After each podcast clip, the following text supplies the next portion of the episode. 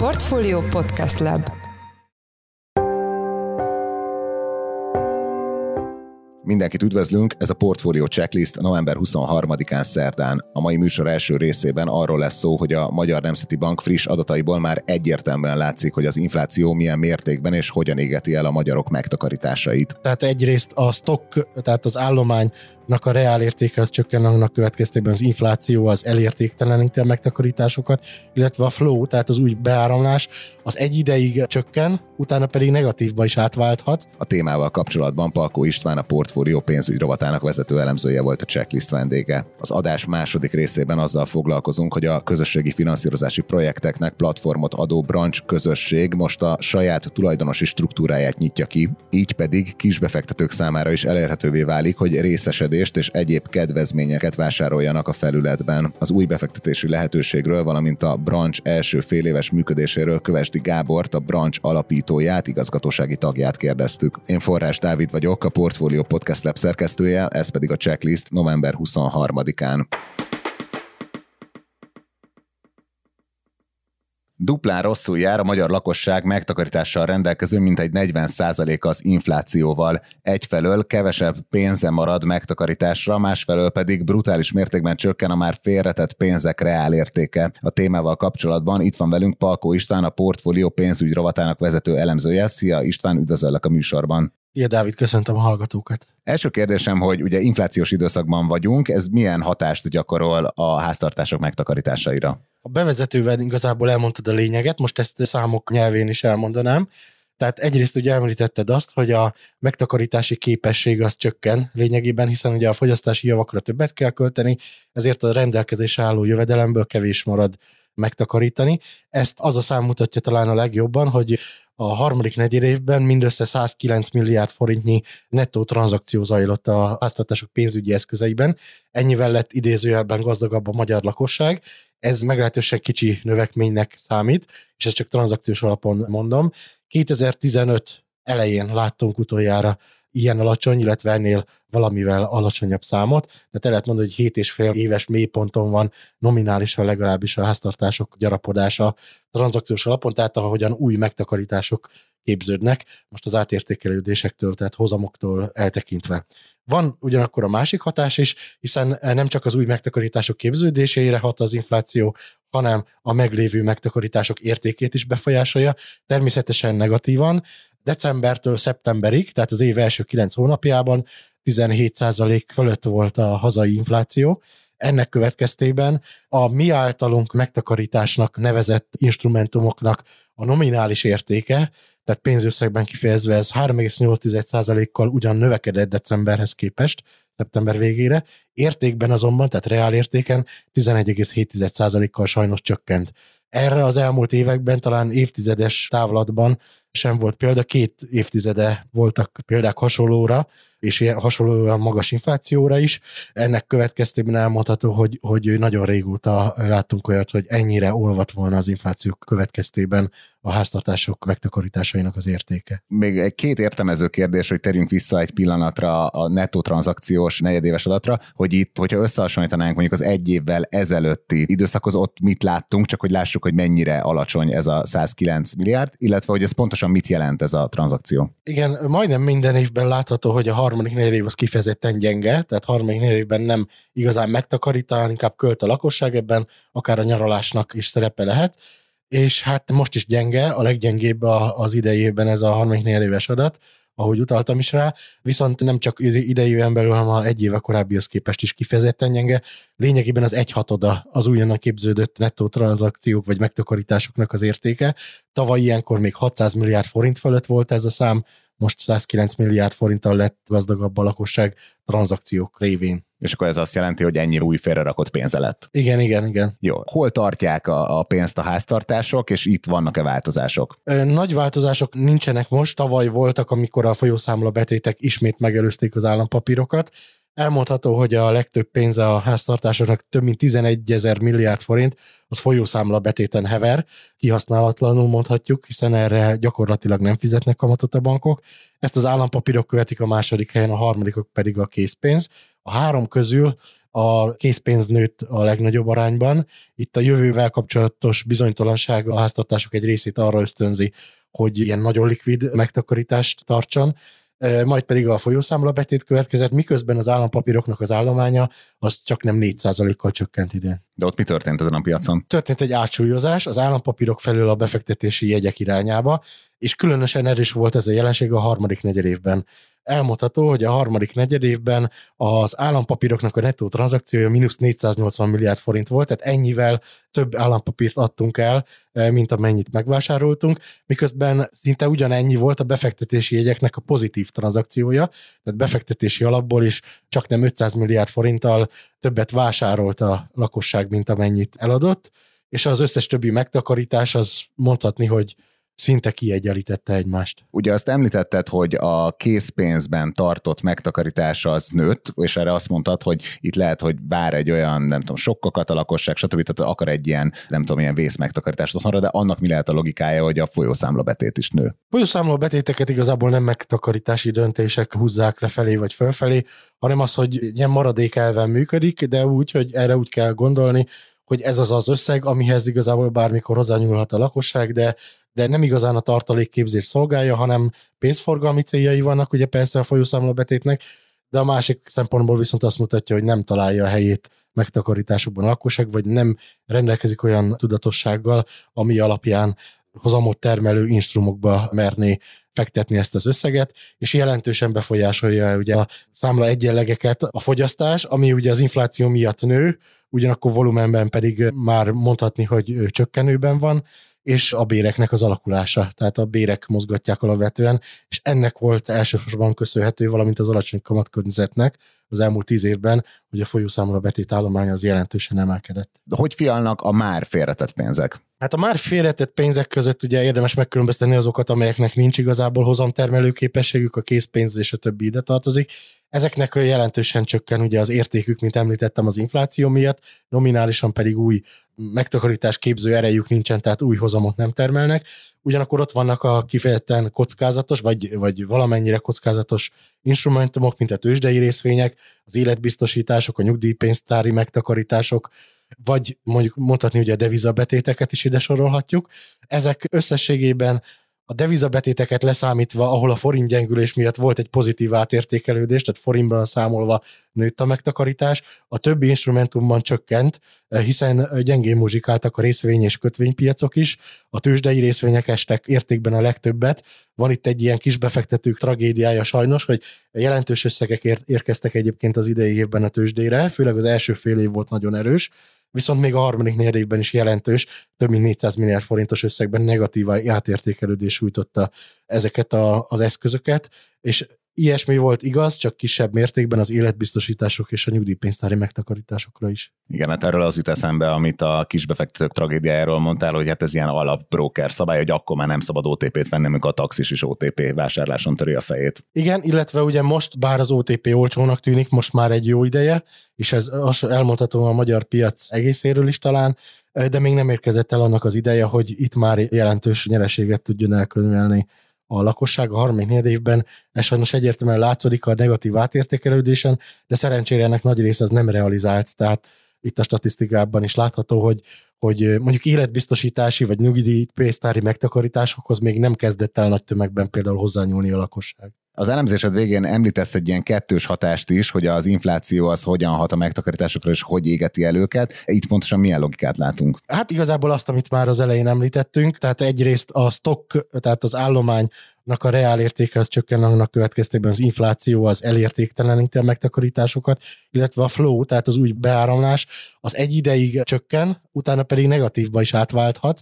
Tehát, hogyha a megtakarítási képesség az olyannyira leromlik az infláció következtében, hogy már elkezd tömegével hozzányúlni a tartalékaihoz a lakosság. Egyébként pont hír volt, hogy a német lakosságnak az egynegyede már elkezdte felélni a megtakarításait. Magyarországon nincs ilyen statisztikánk, de valószínűleg nálunk még magasabb ez az arány.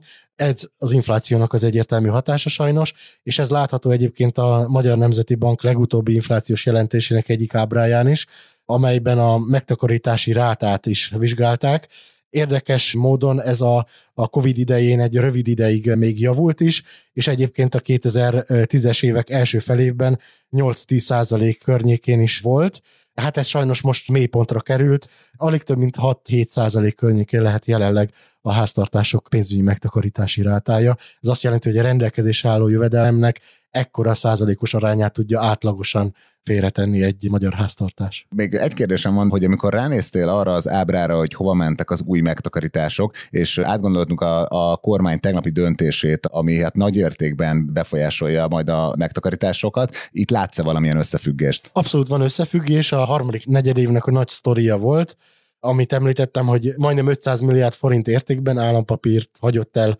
a pénz, és csak nem 500 milliárd forint értékben gazdagította ez a pénz, vagy legalábbis valahonnan előkerült, de nagy részt innen kerülhetett elő, a befektetési alapokat. Tehát a kettő nagyjából kioltotta egymást, és ez egyértelműen nagy arányban lehetett itt privát banki ügyfeleknek a vagyon mozgása, mégpedig azért, mert a harmadik negyed évben nem voltak egyszerűen versenyképesek az állampapírok.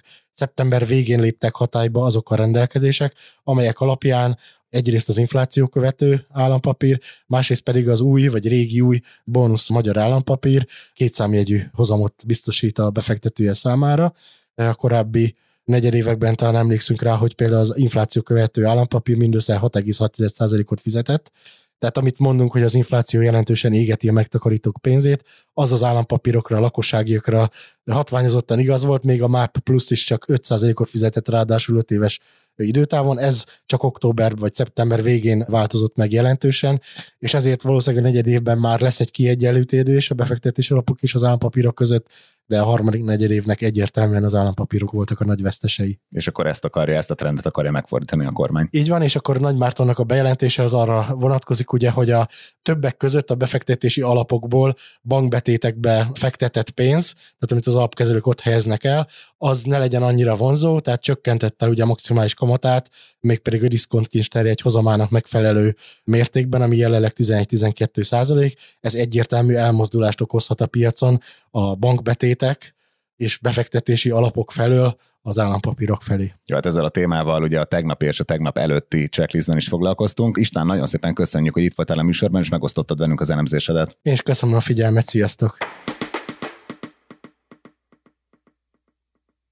Körülbelül fél éve indult a Branch közösség, ami azt feltételezem, hogy egy jól elsült sajtóanyag miatt a magyar Kickstarterként vonult be a magyar nyilvánosságba. Ez ugye azt jelenti, hogy induló vállalkozásoknak, startupoknak biztosítanak közösségi finanszírozási lehetőséget. Most viszont egy logika alapján teljesen más típusú projektet hirdettek meg, befektetési lehetőséget, és ezzel kapcsolatban itt van velünk telefonon Kövesti Gábor, a Branch közösség alapítója, igazgatósági tagja. Szia Gábor, üdvözöllek a műsorban. Ja, sziasztok, én is üdvözlök mindenkit. Első kérdésem, hogy ugye körülbelül fél éve, hogy elindult a branch, mik az eddigi legfontosabb tapasztalataitok, melyek voltak a legsikeresebb közösségi finanszírozást gyűjtő projektek? Igen, májusban indultunk, nagyon sok jelentkező jött, tehát nagyon a vártnál sokkal több projekt közül kellett a legjobbakat kiválasztani, és a legjobb csapatokat és a legjobb projekteket. Eddig több mint 50 kampányt folytattunk le a branchon, és ugye még vannak folyamatban is, most is több mint 10 kampány fut, és tegnap előtt lett meg a 11. sikeres kampányunk, tehát már több mint 10 sikeres kampányjal büszkélkedhetünk.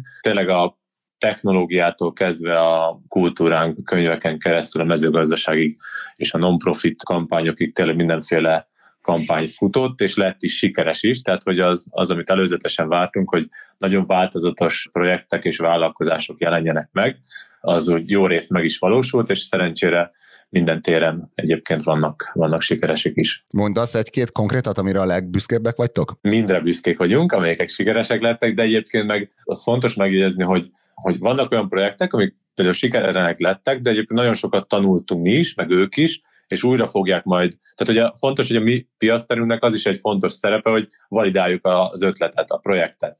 És lehet, hogy majd két-három hónap múlva visszajön egy kicsit újra gondolt projekttel, és lehet sikeres lesz. Tehát, hogy még a sikeretlen projektek sem azt jelenti, hogy az kuka is soha többet nem lesz belőlük semmi. De a konkrét példák, ugye a technológiánál például a 3D nyomtatós refülömeresek, akik egy újrahasznosítják a PET palaszkokat, ők érték el a legnagyobb összeget, több mint 4 millió forintot, de most éppen a múlt héten egy digitális névjegy kártya projekt, az Urilkárnak a telefontagja is sikeres lett, mezőgazdasági területen ott igazából az üzleti modellben voltak újítások, egy bírses és egy, egy boros projekt is sikeres lett, a boros projekt még, még fut is pár napig, de már átlépte a száz százalékot. A kultúra könyv területen pedig van három sikeres könyvünk is, de most indult még két újabb könyv, akik szintén nagyon, nagyon jól beindultak, pár nap alatt már az elvárt pénznek a felét összeszedték de van például egy nemzetközi díjnyertes rendezőcsapatnak egy művészfilmje is, ami szintén már 50% környékén van. Szóval ezek mind, mind, mind nagyon érdekesek, és tényleg mindegyiket szeretjük, de például az utcaválogatottnak a VB-re való kijutását is támogatták a brancs vásárlói. Szóval, hogy ilyen nagyon változatos és nagyon érdekes sztorik vannak. Ez mi ez az utcaválogatott? Ugye a felnőtt VB előtt rendeznek most már talán harmadik vagy negyedik alkalommal egy hajléktalan noknak szóló világbajnokságot is, ezt egy hónappal a VB előtt rendezték, és a magyar csapat is kijutott ide, és hát az utazásukat, azokat ugye a FIFA nem szponzorálta, tehát azt, azt nekik kellett összeszedni, és akkor a brancs is indítottak egy kampányt, és összejött két sásznap repülőjegyére a, a pénz, a többit meg máshonnan tudták megszponzorálni, így kijutott a csapat, és ott egyébként nagyon szép sikereket is értek el, győzelmük is volt a V-ben, szóval, szóval ez is egy nagyon, nagyon, nagyon szuper sztori. És ugye említetted, hogy volt egy sikeres bírsalmás projektetek. Nekem a környezetemben bárkinek van hozzáférése nagyobb adag bírsalmához, akkor azt mindig így tukmálja a barátaira és a környezetére. Itt pontosan mi volt az üzleti modell, hát ha ők így tanulnak belőle? Igazából annyi volt, hogy bérelj bírsfát és a bírsfán termő bírsalmát azt, azt megkapod, és hát százalékban ez volt a legsikeresebb kampányunk, majdnem 250 százalékot szedett össze, bérelhettél egy bírsfát, és legalább a bírsfán megtermő bírsalmát, azt, azt megkaptad, de legalább 50 kg-ot, ugye egy nagyobb gazdaságnak ez a része, szexárd melletti gazdaságnak, és igazából az üzleti modell annyi, hogy bérelsz fát, nem bírsalmát veszel, de garanciát vállal a termelő. Tehát, hogy nagyon röviden ez a lényege, és a, a boros kampány, ami most fut, ott meg bérelj szőlőtököt, ott is kb. ez a modell, és ugye itt azért tud sikeres lenni, mert óriási az árelőny, mint hogyha nagykereskedőn bolton keresztül átfut az adott termék, mint hogyha te direkten a termelőtől tudod megvenni, és ezért működik ez a modell.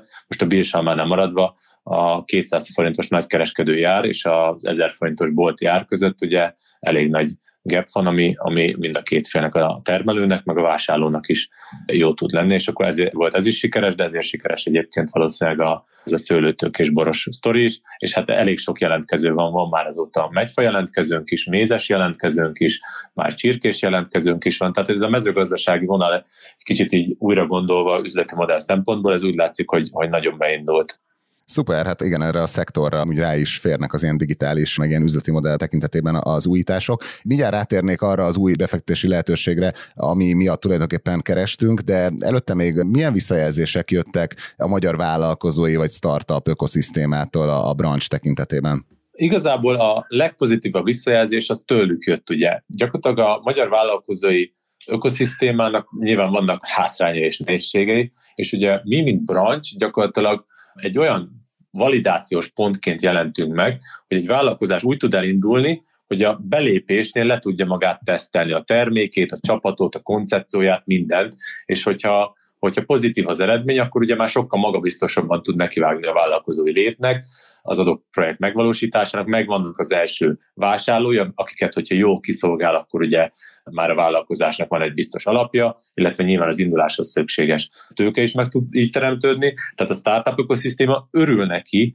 és tényleg rengeteg-rengeteg pozitív visszajelzés, de igazából ez a most induló kampányunkban direkten meg is mutatkozik. Szóval rengeteg pozitív visszajelzést kaptunk, hogy így tényleg azok a vállalkozások, projektek kapnak nagyobb reflektorfényt, és azok kerülhetnek előtérbe, akik valódi teljesítmény alapon indulnak el, és nem egy prezentáció, vagy kapcsolatok, vagy bármi egyéb alapján jutnak tőkéhez, tudnak elindulni vállalkozóként, hanem tényleg letettek valamit az asztalra, csináltak egy sikeres kampányt, megszerezték az első vásárlókat, tehát van rá valós piaci igény, és már úgy lépnek be a vállalkozói piacra, és ezzel nyilván az egész ökoszisztémát kicsit felpesdítik. Tehát a vállalkozói startup ökoszisztéma részéről nagyon pozitív visszacsatolás, sőt, nagyon sok támogatást és és még további lendületet is kapunk tőlük. Térjünk rá arra, hogy ugye egy új lehetőség szerint most nem csak a brancson futó projektek megvalósulását van lehetőség segíteni a felületen keresztül, hanem arra is, hogy beszálljunk magába a branchba. Itt kikre számítotok befektetőként, és mekkora összeget vártok, mekkora tulajdonrészt adtok cserébe? Igen, gyakorlatilag most kicsit akasztják a hóriát, ugye a közösségi finanszírozási platformként közösségi finanszírozásba vágtunk, de ugye ez a definíció két különböző dolog, tehát mi egy jutalom alapú közösségi finanszírozási platform vagyunk, tehát hogy nálunk termékeket, szolgáltatásokat tudsz elővásárolni, míg mi a mostani kampányunk az azt jelenti, hogy mi a tulajdon részünket kínáljuk fel befektetőknek, akik csatlakozhatnak az egész branch közösséghez, és jobban részesei lehetnek ennek az egész koncepciónak. Azt látjuk, hogy nagyon szépen megindult, a korábban beszéltük szerint számok nyelvén is, meg sikeres projektek terén is a branch. Ahhoz, hogy ezt tudjuk tovább vinni, sőt, tudjuk még fölfele tekerni, tehát hogy ne csak fél év alatt 10 projekt legyen, hanem legyen évente 50-100-150 sikeres projekt a brancson, ahhoz bővítenünk kell a, a közösségünket, és több startup ökoszisztéma és egyéb befektetőre van szükség, aki akár a vállalkozó terelésben, akár a vásárlásban, akár más kapcsolatok terén tudja erősíteni ezt a branch szerepet, amit ugye validációs pontnak hívunk, tehát hogy teljesítmény alapon indulhassanak el vállalkozások, és ezért kinyitottuk a branchnak a tulajdonosi körét mindenki felé. Igazából nyilvánvalóan itt, itt minden olyan befektetőt vállalkozó szelleműt keresünk, aki egyébként kérdezte az összeget, és már 50 ezer forinttal ugye be lehet szállni, és egyébként összességében 90 és 150 millió forintos sáv között várunk most befektetést. Azt gondoljuk, hogy ezzel tudunk a következő két év alatt akkorát csavarni az egészen, hogy, hogy tényleg ezt a 100 pluszos nagyságrendet, sikeres projekt nagyságrendet el tudjuk érni, és, és egyébként egy-két külföldi nyelvterületre is ki tudunk lépni, hogy a magyar projekteknek még nagyobb piacot tudjunk majd nyitni. Tehát igazából a konkrét kérdés, hogy kiket várunk, tényleg mindenkit, aki ezt az értékrendet vallja, hogy teljesítmény alapon kezdjenek működni a, a vállalkozások, és egyre több vállalkozás tényleg valós teljesítmény, valós piaci igény alapján jöjjön létre, és hogyha ebbe bele akar szállni, akkor azt gondoljuk, hogy, hogy nagyon komoly értéket tudunk minden befektetőnek is adni. És itt a 90-150 milliós befektetési kör, ez mekkora részét jelenti a branchnak, tehát hogy mekkora tulajdonrészt ajánltok fel? 9 és 15 százalék közötti tulajdonrész, nyilván arányosan. És hányan jelezték már befektetési igényüket? Itt egyáltalán mi a folyamata annak, hogyha ha valaki szeretne befektetni? Egyelőre az előregisztrációs kampány indult el, tehát egy hete indultunk, előregisztráció zajlik, aztán jön majd a zárt szakasz, ahol az előregisztráltak szállhatnak be már ténylegesen a, a projektbe, aztán pedig ugye a nyílt szakasz. Még publikus infókat nem mondhatok, de minden-minden várakozást felülmúlt, tehát hogy már lassan három jegyű lesz a befektetői szándék, szám és összegszerűen is nagyon-nagyon gyorsan közelítünk a célunk felé, szóval pár hét múlva mondhatok konkrét számokat is, de hogy hogy igazából, hogyha a vége járnánk itt, már akkor is elégedettek lennénk, de természetesen az a célunk, hogy egy minél nagyobb közösség épüljön fel az egész köré, és azt gondoljuk, hogy tényleg nagyon komoly értéket tudunk minden befektetőre beszállónak is adni, mert ez még talán fontos elmondani, hogy ugye ezzel az egésszel az a célunk, hogy tényleg a, a, egy kicsit egyébként nagyon sok magántőke van a Magyarországon is, a magyar piacon, viszont a kisvállalkozások a startupoktól a magas kockázat miatt ugye félnek az emberek, ami egyébként teljesen normális is. Ezért ugye egy-két-három startupba tényleg nagyon magas kockázat tudunk befektetni. Viszont ugye mi a branch pont azt akarjuk elérni, hogyha évente 100-200 projekt jön ki ebből az egészből, akkor hogyha már mondjuk 10-20 projektbe fektetsz be, és egyébként meg közösen több befektetővel, tehát hogy a branch közösséggel közösen, tehát nem egyedül, akkor ezeket a kockázatokat nagyon meredeken lehet csökkenteni, és mondjuk egy, egy 10 projektbe való befektetés, az már kockázatban az már versenyzik a, a, az általános befektetési megoldásokkal, ugye a bankbetéttől kezdve a az állampapírokon át az ingatlanig, viszont hozamban meg ugye nagyon-nagyon kiemelkedő hozamot tudhat, hogyha egy-egy a 10-15-20 startup, hogyha a nemzetközi piacra lép, hogy Isten, akár unikorn is lesz, akkor meg ugye nem kell elmondani, hogy, hogy milyen kiugró hozamokat tud hozni. Tehát egy kicsit mi a, a befektetői szemléleten is szeretnénk módosítani, és sőt, vagy hát igazából egy új szempontot, egy új lehetőséget szeretnék nekik felkínálni, ami viszonylag kicsi a belépési küszöb, tehát a, a, ahhoz, hogy a branchban tulajdonos legyél, az ugye most néhány kattintással egy online platformon kitöltött tesztet gyakorlatilag otthonról megteheted most már, és gyakorlatilag egy új befektetési forma nyílik meg gyakorlatilag mindenki számára, és azt gondoljuk, hogy pláne a mai mai környezetben, gazdasági környezetben mindenképpen érdemes diversifikálni a befektetéseket, és ez egy nagyon-nagyon jó alternatíva lehet, és nem mellékesen magyar vállalkozásokat lehet elindítani, és hogyha azok sikeresek lesznek, akkor mindenki még a pénzügyileg is nagyon-nagyon jól fog tudni járni. És akkor utolsó kérdésem, hogy akkor hol lehet konkrétan beszállni magába ebbe a projektbe, hol lehet előregisztrálni? A tőkeportál.com per branch oldalon, ugye ott van a kampányunk, ott van minden részlet leírva, amikről most beszéltünk, azok számszerűleg grafikonon is minden részlettel kiegészítve.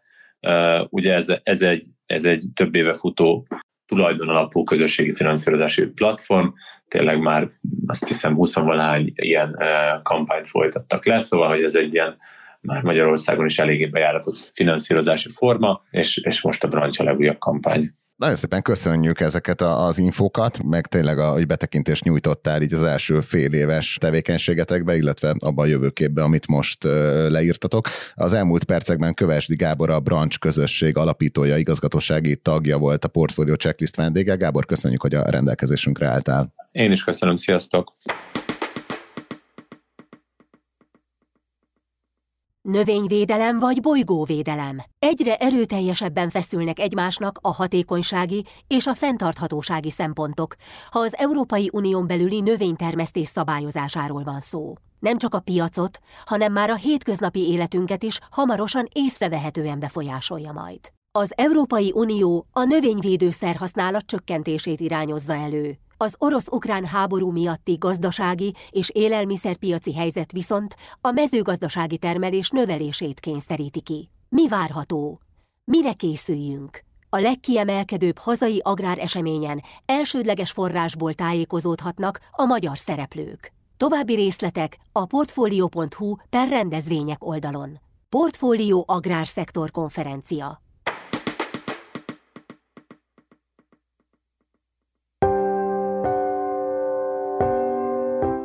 Ez volt már a Checklist, a Portfólió munkanapokon megjelenő podcastje. Ha tetszett az adás, iratkozz fel podcast csatornánkra valamelyik nagy podcast felületen, például a Spotify-on, az Apple Podcast-en vagy a Google Podcast-en. Ha segítenél nekünk abban, hogy minél több hallgatóhoz eljussunk, akkor arra kérünk, hogy értékeld a Portfólió Checklistet azon a platformon, ahol követsz minket. A mai adás elkészítésében részt vett Bánhidi Bálint, a szerkesztő pedig én, Forrás Dávid voltam. Új adással holnap, azaz csütörtökön ötkor jelentkezünk, addig is minden jót kívánunk, sziasztok!